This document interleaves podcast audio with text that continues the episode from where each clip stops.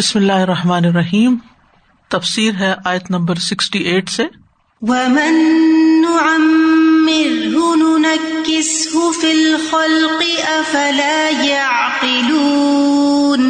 اور جسے ہم لمبی عمر دیتے ہیں ہم اسے ساخت میں الٹا کر دیتے ہیں۔ کیا پھر وہ عقل نہیں رکھتے؟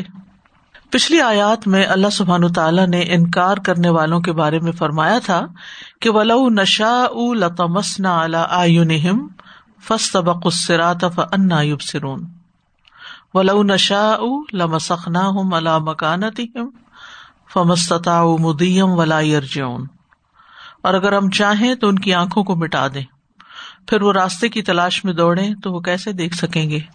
اور اگر ہم چاہیں تو انہیں ان کی جگہوں پر ہی مست کر دیں تو نہ وہ آگے چلنے کی استطاعت رکھتے ہوں گے اور نہ وہ پیچھے پلٹ سکتے ہیں۔ یعنی اللہ سبحان تعالیٰ منکرین کے ساتھ یہ سب کچھ کر سکتا ہے۔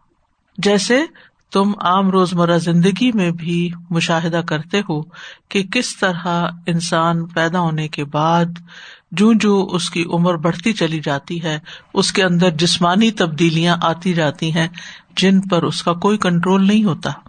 اور پھر خاص طور پر بڑھاپا اس میں انسان اس تبدیلی کو زیادہ محسوس کرتا ہے۔ اور یہاں پر انسانی زندگی کے جو مشاہدات ہیں، جو ہم ایکسپیرئنس کرتے ہیں، جو ہم دیکھتے ہیں، ان سے اس بات کی دلیل لی گئی ہے کہ اللہ تعالی کے لیے کسی کی آنکھوں کو مٹا دینا، کسی کے جسم میں سے کچھ مس کر دینا، کسی کی صلاحیتوں کو مس کر دینا، کچھ بھی مشکل نہیں۔ یعنی تم دیکھتے ہو، تمہاری آنکھیں دیکھتی ہیں کہ کس طرح ایک بچہ بڑے ہو کر بڑھاپے میں جا کر پھر بچہ بن جاتا ہے۔ یہ سب تمہارے مشاہدے میں ہے۔ تو جو رب یہ کر سکتا ہے، وہ رب یہ سزا بھی دے سکتا ہے، جس کا ذکر پچھلی دو آیات میں ہوا ہے۔ یعنی جو رب انسانوں کو پیدائش، بچپن، جوانی اور بڑھاپے کے مراحل سے گزار کر موت دینے پہ قدرت رکھتا ہے، اس کے لیے پھر انسانوں کو دوبارہ زندہ کرنا، قیامت برپا کرنا، ان کا حساب کتاب لینا کچھ بھی مشکل نہیں ہے۔ وہ من عمر ننکس فل خلق من یہاں شرطیا ہے۔ تو جملہ بھی شرطیا ہو گیا۔ اور اس شرط کا جواب ہے ننکس یعنی جس کو ہم عمر دیتے ہیں۔ نعمر کا لفظ جو ہے امر یو امر تعمیر سے ہے۔ تعمیر تو خیر اردو میں بھی استعمال ہوتا ہے، لیکن ذرا مختلف معنوں میں۔ تعمیر کا لفظی مانا ہے عمر کو لمبا کرنا۔ عمر کیا چیز ہے؟ عمر زمانے کی وہ مدت ہوتی ہے جس میں انسان اپنے بدن کے ساتھ زندہ رہتا ہے۔ روح تو مرتی نہیں ہے نا، لیکن جس پیریڈ آف ٹائم میں انسان اس دنیا میں اپنے جسم کے ساتھ زندہ رہتا ہے، وہ ٹائم جو ہے وہ عمر کہلاتا ہے۔ اب مثلاً اگر آپ کے والد اسی سال کی عمر میں فوت ہو گئے اور ان کو فوت ہوئے ہوئے اس وقت بیس سال گزر چکے ہیں۔ تو آپ ان کی عمر کتنی بتائیں گے؟ اسی سال ہی بتائیں گے۔ سو سال نہیں کہتے۔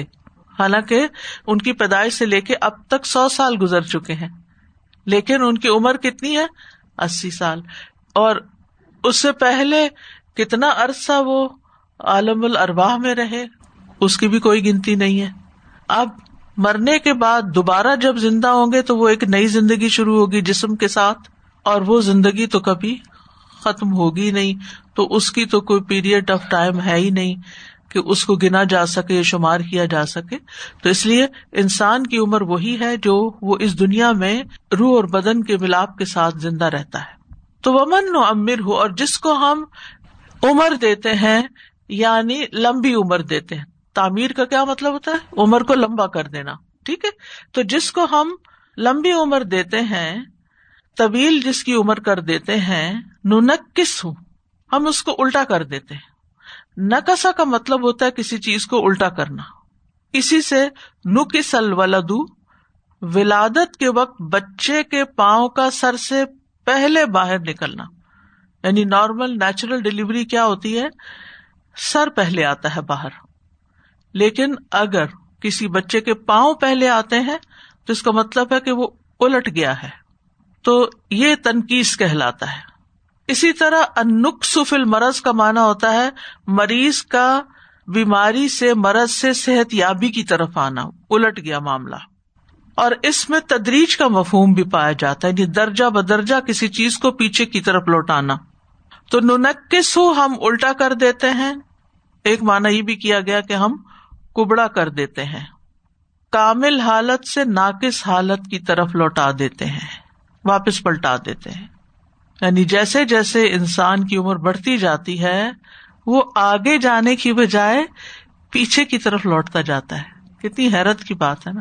ایک وقت پر آ کر، جوانی جب کلائمیکس پہ پہنچتی ہے تو پھر اس کے بعد اس کا بڑھاپا شروع ہو جاتا ہے اور کمزوری آنے لگتی ہے۔ تھوڑی تھوڑی تھوڑی تھوڑی تھوڑی بالکل انسان بچوں کی طرح کمزور ہو جاتا ہے۔ اس میں صرف جسمانی قوت ہی کم نہیں ہوتی، بلکہ دیگر قوتیں بھی کم ہوتی ہیں۔ عقلی قوت، سوچ بچار کی قوت، اور وہ ارزل العمر کی طرف لوٹ جاتا ہے۔ اور ہم دیکھتے ہیں کہ انتہائی بڑھاپے اور انتہائی بچپن کی حالت میں بہت سی مشابہات پائی جاتی ہیں۔ اور وہ کس طرح؟ ایک کتاب ہے چکن سوپ اور دا سول، شاید آپ نے دیکھا ہی ہو۔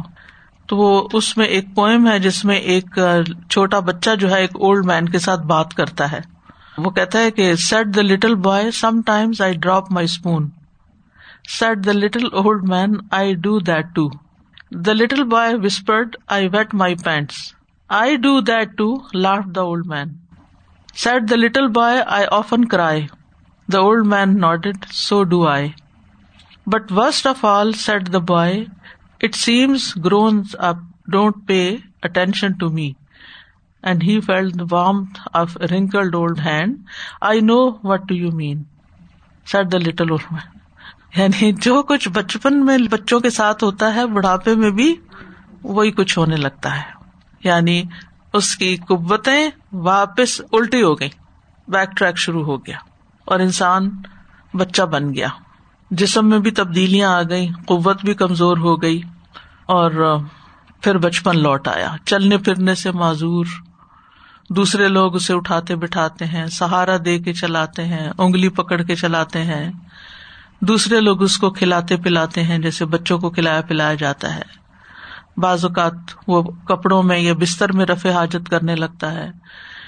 نہ سمجھی کی باتیں کرتا ہے جس پر لوگ ہنسنا شروع کر دیتے ہیں۔ تو غرض جس کمزوری کی حالت میں اس نے زندگی کا آغاز کیا تھا، زندگی گزارنے کے بعد واپس اسی حالت میں لوٹ جاتا ہے۔ یعنی کمزوری میں ہی آغاز اور کمزوری میں ہی اختتام ہوتا ہے۔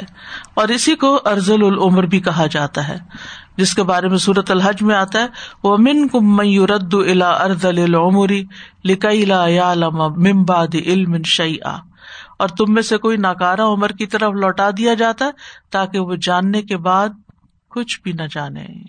اسی کمزوری کا ذکر حضرت زکریہ علیہ السلام نے بھی کیا تھا جب کہا تھا انی واہ نل ازم منی وشتا الرس شیبا ولم اکن بدعا رب شقیہ کہ جس طرح آپ نے کہا نا کہ ابھی ہمارے جسم پر اور ہماری دوسری قوتیں کمزور ہوتی ہیں، تو کیا ہماری روح بھی ایسے ہی کمزور ہوتی ہے روح نہیں کمزور ہوتی۔ روح جیسے آتی ہے نا ویسے ہی ہوتی ہے۔ کیونکہ روح نکل جائے تو پھر انسان مر جاتا ہے۔ اور روح ہوتی ہے تو زندہ رہتا ہے۔ روح تو زندگی کا سبب ہے نا۔ یہ جو دو کمپیرزن ہے نا کہ بڑھاپا اور بچپن کی جو ساخت ہے وہ بے شک بظاہر اپیرنٹلی تو لگ رہی ہے کہ دونوں کا ایک طریقے سے ہوتا ہے کہ کھانا پینے میں محتاجی ہوتی ہے بات کرنے میں۔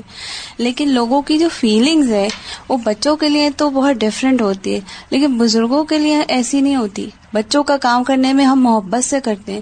وہی کام بڑی عمر کے لوگوں کے لیے وہ محبت نہیں آتی وہ مجبوری جی اس کی وجہ یہ ہے کہ بچوں سے ہمیں امیدیں وابستہ ہوتی ہیں اور بڑوں سے ہمیں کوئی امید وابستہ نہیں ہوتی۔ بچے اپنی کچھ حرکتوں سے خوشی بھی دیتے ہیں اور بڑے اپنی کچھ حرکتوں سے زیادہ اریٹیٹ کرتے ہیں۔ اس لیے وہ ڈپریشن کا زیادہ شکار ہو جاتے ہیں جی تنہائی کا شکار ہو جاتے ہیں۔ اور خاص طور پر اگر جوانی میں ریلیشن شپ اچھے نہ ہوں جن لوگوں کے ان کا بڑھاپا اور زیادہ تکلیف دہ ہو جاتا ہے کہ لوگ ان سے دور بھاگتے ہیں۔ ساسا مجھے یہ کہنا تھا کہ میری ساس تھی ان کو الزائمر اور ڈائمینشیا تھا۔ اب واقعی جو ایسی بیماریاں اب شروع ہو گئی ہیں اور وقت سے پہلے ہی آ جاتا ہے بڑھاپا۔ اور جو ابھی جب بھی میں یہ آیت پڑھتی ہوں نا مجھے اتنا زیادہ ایک انسان کے اوپر جب وہ گزرا ہوتا ہے نا اور جب وہ اسے آیت سے کنیکٹ کرتے ہیں حالات کو تو واقعی کہ بالکل بچوں کی طرح۔ ایک ایک چیز بچوں کی طرح کہ کھانا بھول گئے، واش روم جانا بھول گئے، سونا یعنی کہ آنکھیں، بعض اوقات نیند آ رہی ہے لیکن آنکھیں بند نہیں کر رہے۔ پھر آہستہ آہستہ نگلنا بھول جاتی یعنی کہ اسٹیپ بائی اسٹیپ آپ کتنی چیزیں بھول جاتے ہیں۔ اسی لیے ارزل العمر سے پناہ مانگی گئی ہے اور حرم سے پناہ مانگی گئی۔ افلا یا قلون کیا پھر وہ عقل سے کام نہیں لیتے؟ سمجھتے نہیں؟ یعنی اپنی عقلوں سے کام لیتے ہوئے غور نہیں کرتے کہ جو اللہ اس طرح کر سکتا ہے، وہ انسانوں کو دوبارہ زندہ کرنے پر بھی قادر ہے۔ یعنی انسان کو جب صلاحیتیں ملتی ہے نا، جوانی میں اس کی عقل زیادہ کام کرتی ہے یا جسمانی طاقت زیادہ ہوتی ہے، تو عموماً ان چیزوں کو پا کے وہ سرکش بن جاتا ہے۔ غصہ بہت کرتا ہے اور کسی کو خاطر میں نہیں لاتا اور بعض اوقات اپنے پیاروں کو بھی اپنے سے دور کر دیتا ہے۔ تو اس وقت انسان کو یاد نہیں رہتا کہ جس رب نے یہ سب کچھ دیا ہے، وہ اسے واپس بھی لے سکتا ہے۔ اور اس کے سامنے عبرت ناک مثالیں بھی ہوتی ہیں کہ جن لوگوں سے یہ سب کچھ لے لیا گیا۔ اور بازو کا آپ نے دیکھا ہوگا کہ کچھ انسان اپنی زندگی میں بڑے باروب ہوتے ہیں۔ ہر کوئی ان کے آگے یسر کر رہا ہوتا ہے، لیکن جب انتہائی بوڑھے ہو جاتے ہیں تو کوئی ان کو ٹھوکر بھی نہیں مارتا، پرواہ بھی نہیں کرتا۔ تو سبق اس سے یہ ملتا ہے کہ انسان کو اپنی قوتیں اور اپنی عقل اور اپنی جوانی اللہ کی اطاعت کے کاموں میں لگانی چاہیے۔ اللہ تعالیٰ کی فرما برداری میں لگانی چاہیے۔ افلا یا عقلون یعنی عقل نہیں رکھتے۔ تو عقل مند وہ ہے جو بڑھاپا آنے سے پہلے ایمان اور عمل صالح کر لے۔ یعنی بجائے اس کے کہ انسان ایسی حالت کو پہنچ جائے کہ جب اس سے کچھ بھی نہ ہو سکے کیونکہ عام طور پر بڑھاپے میں جا کے لوگ نئے کامال کی فکر کرتے ہیں اور اطاعت کی فکر کرتے ہیں اور اگر جوانی میں عادت نہ ڈالی ہوئی ہو تو بڑھاپے میں یہ سب کچھ کرنا بہت مشکل ہو جاتا ہے۔ سازا، میں یہ سوچ رہی تھی کہ جو تینوں اسٹیجز سامنے آئی ابھی بچپن کی اور پھر جوانی اور بڑھاپے کی، تو بچپن کا تو وہ دور ہے جس میں انسان کا ڈیفینیٹلی کوئی حساب کتاب نہیں ہے۔ بڑھاپے کے دور کے بارے میں ہمیں احادیث سے پتہ چلتا ہے کہ اللہ سبحانہ و تعالیٰ کی خاص رحمت اور خاص مہربانی اور دعاؤں کی قبولیت وہ سب ہوتی ہے۔ لیکن زیادہ چیلنجنگ اور ٹیسٹنگ عمر جو ہے وہ جوانی ہی کی ہے نا، جیسے ابھی آپ نے بھی فرمایا۔ اور اسی کے بارے میں اللہ تعالیٰ کے پاس سوال بھی ہونے والا ہے۔ جو آخرت کے سوالوں میں سے ایک سوال ہے کہ عمر کہاں گزاری جوانی کہاں گزاری؟ تو واقعی یہ والا جو ہمارا ٹائم ہے نا یہ زیادہ چیلنجنگ ہے اور اسی وجہ سے جوانی کی عبادت بھی اللہ تعالیٰ کو زیادہ پسند ہے۔ بالکل۔ جی استاذہ جی جیسے آپ نے فرمایا کہ اولڈ ایج میں وہ یعنی عقل کی باتیں نہیں کرتے تو دوسرے لوگ ان پہ ہنستے ہیں۔ تو یہ مجھے کلک کر گئے کہ ہمیں بالکل یعنی ہنسنا نہیں چاہیے ان پہ یہ ٹائم ہم پہ بھی بالکل. آ سکتا ہے۔ تو بچوں پہ بھی نہیں ہنسنا چاہیے کیونکہ کچھ لوگ بچے گرتے ہنسنا شروع کر دیتے ہیں۔ بچہ کو توتلی بات کر ہنسنا شروع کر دیتے ایسے بچے اپنا کانفیڈینس لوز کر جاتے ہیں۔ یعنی بے وجہ کسی کے اوپر بھی، چاہے کوئی بے وقوف ہی کیوں نہ ہو، کوئی نہ سمجھی کی باتیں کیوں نہ کر رہا ہو، تو اس کو دیکھ کے اشارے کرنا یا اس کے اوپر ہنسنا، یہ نہ سمجھی کی باتیں ہیں۔ کیونکہ جو کسی کے اوپر ہنستا نا، پھر وہ چیز خود اس پر آ جاتی ہے۔ یعنی یہ اخلاق کے منافی ہے یہ بات۔ امام بخاری ایک دفعہ کسی نابینا شیخ سے حدیث لے رہے تھے، تو جس طرح وہ بیان کر رہے تھے، تو ان کے چہرے پہ مسکراہٹ آ گئی، تو انہوں نے اس پر معافی مانگی۔ کہ کل قیامت کے دن یہ مجھے نہ پکڑے۔ آپ دیکھیں، ہم بازوقت کہتے ہم نے کون سا کوئی غلط کام کیا ہے؟ پتا نہیں ہماری پکڑ کیوں آ گئی ہے، ہم پر مشکل کیوں آ گئی ہے، یا ہماری یہ دعا قبول کیوں نہیں ہو رہی۔ بعض اوقات ہمارے منہ سے ایسے لفظ نکل جاتے ہیں کہ جن کے بارے میں ہم سوچتے بھی نہیں۔ مثال کے طور پر ایک زوجہ محترمہ نے دوسری زوجہ محترمہ کے بارے میں نبی صلی اللہ علیہ وسلم کے سامنے بس اتنا کہہ دیا کہ ان کا قد چھوٹا ہے۔ تو آپ نے فرمایا کہ تم نے ایسی بات کہہ دی کہ اگر یہ سات سمندروں میں ڈال دی جائے تو ان کو کڑوا کر دے۔ ہم ایسے کتنے ہی کمنٹس لوگوں کے بارے میں بول جاتے ہیں اور ہمیں کبھی احساس نہیں ہوا کہ ہم نے غلط کام کیا۔ یعنی اتنا بڑا گنا سات سمندروں کو کڑوا کر دے اور ایسی کتنی باتیں ہم پتہ نہیں کتنی دفعہ کر چکے ہوں گے۔ اور ہم نے ان کو کبھی غلطی بھی نہیں مانا، ان کو کبھی گناہ بھی نہیں سمجھا ان کے اوپر کبھی توبہ بھی نہیں کی اور جس شخص کے بارے میں ہم ایسی کوئی بات کریں اس سے معافی بھی نہیں مانگی۔ تو کسی کے نابینا ہونے پہ، کسی کے بولنے کے انداز پہ، کسی کی چال پہ، کسی کی، کسی چیز پہ ہنس پڑنا اور تحقیر کرنا کسی کی، یہ چھوٹے گناہ نہیں ہے یہ بہت بڑے بڑے گناہ ہیں۔ اور ان پر ہمیں، اسی لیے ہمیں توبہ کرنی چاہیے کہ اللہ، وہ گناہ جن کو ہم جانتے ہیں جن کو ہم جانتے نہیں، جن کا ہم نے احساس ہی نہیں کبھی کیا اللہ، تو ہمیں ان پر بھی معاف فرما دے۔ کس طرح ہم نیکیاں گواہ بیٹھتے ہیں؟ کہ یہ کرائے پہ پانی پھیر دیتے ہیں۔ کئی لوگ فن میں کوئی اٹھتا ہے محفل سے تو اس کے پیچھے اس کا مذاق اڑانا شروع کر دیتے اس پہ ہنسنا شروع کر دیتے علم بھی آ جاتا ہے تو جب تک تقوا نہیں ہوتا، اللہ کا ڈر نہیں ہوتا، تو ہم ایسے کمنٹس پاس کرنے سے کہاں باز آتے ہیں؟ اللہ سے ڈرنا چاہیے ہم سب کو۔ تو بہرحال اس آیت کو بیان کرنے کا مقصد کیا ہے کہ انسان کو اس عمر تک پہنچنے سے پہلے پہلے کچھ کر لینا چاہیے۔ ہم سب کو یہ ریئلائز کرنا چاہیے کہ ہمارے پاس بہت تھوڑا ٹائم ہے۔ ہم کچھ کر لیں۔ جو ہمت، طاقت، جوانی ہے نا، اس میں کوئی اچھے اچھے کام کر جائیں، آگے زندگی کا بھی نہیں پتا اور ویسے اپنی ہمت، طاقت کا بھی نہیں پتا۔ جو ہر روز الٹی چل پڑی یعنی بیکورڈ جرنی شروع ہو گیا نا، ہم سب کا شروع ہو گیا۔ اور پھر یہ کہ خاص طور پر عقل متاثر ہوتی ہے۔ اور جب عقل متاثر ہوتی ہے تو سوچ بھی محدود ہو جاتی ہے۔ آپ دیکھیں کہ بوڑھے لوگ بہت بڑے بڑے خواب نہیں دیکھتے کہ اب میں نے یہ کرنا ہے اور وہ کرنا ہے۔ وہ بس گھر کی چار دیواری کے اندر ہی بس اپنے بستر کی حد تک، اپنی محدود چیزوں کی حد تک وہ بس غور و فکر کرتے ہیں۔ بس صحت اور بیماری جو آتا جاتا ہے، اس کو بھی بیماریاں چڑھاتے ہیں۔ اور ان کو اوروں کی پرواہ بھی نہیں رہتی، اور کس حال میں ہے اور صبح کو واقع ہوا تو شام تک بھول گئے، شام ہوا تو صبح تک بھول گئے۔ تو ہر عقل مند انسان کو یہ یاد رکھنا چاہیے کہ اس زندگی میں بھی اور موت خاص طور پر ایک ایسا سخت چیلنج ہے ہمارے لیے جس کو فیس کرنے کے لیے تیار رہنا چاہیے، کیونکہ اس سے ہر ایک کو گزرنا ہے۔ زندہ رہا تو انتہائی بڑھاپا دیکھے گا، مر گیا تو موت کا منہ دیکھے گا، اور وہ ایک اس سے بھی کڑوی چیز ہے۔ تو بہرحال، عمر کا ملنا بھی ایک امتحان ہے اور عمر کا جانا بھی ایک امتحان ہے۔ اس لیے جوانی کی بے حد قدر کرنی چاہیے اور بےکار کی چیزوں میں اور فضول کاموں میں وقت نہیں ضائع کرنا چاہیے۔ نبی صلی اللہ علیہ وسلم نے خاص نصیحت کرتے ہوئے فرمایا تھا کہ پانچ چیزوں کو پانچ چیزوں سے پہلے غنیمت سمجھو۔ اپنی جوانی کو بڑھاپے سے پہلے، اپنی صحت کو بیماری سے پہلے، مالداری کو فقیری سے پہلے، فراغت کو مصروفیت سے پہلے، زندگی کو موت سے پہلے۔ اور سب سے اچھا انسان وہ ہے جس کی عمر لمبی ہو اور عمل اچھا ہو۔ اور آپ صلی اللہ علیہ وسلم سے پوچھا گیا کہ سب سے بدترین انسان کون سا ہے؟ تو فرمایا جس کی عمر لمبی ہو اور اس کا عمل برا ہو۔ عمر کا زیادہ ہونا بھلائی میں اضافے کا سبب بھی ہو سکتا ہے اور برائیوں میں بھی اضافے کا سبب ہو سکتا ہے۔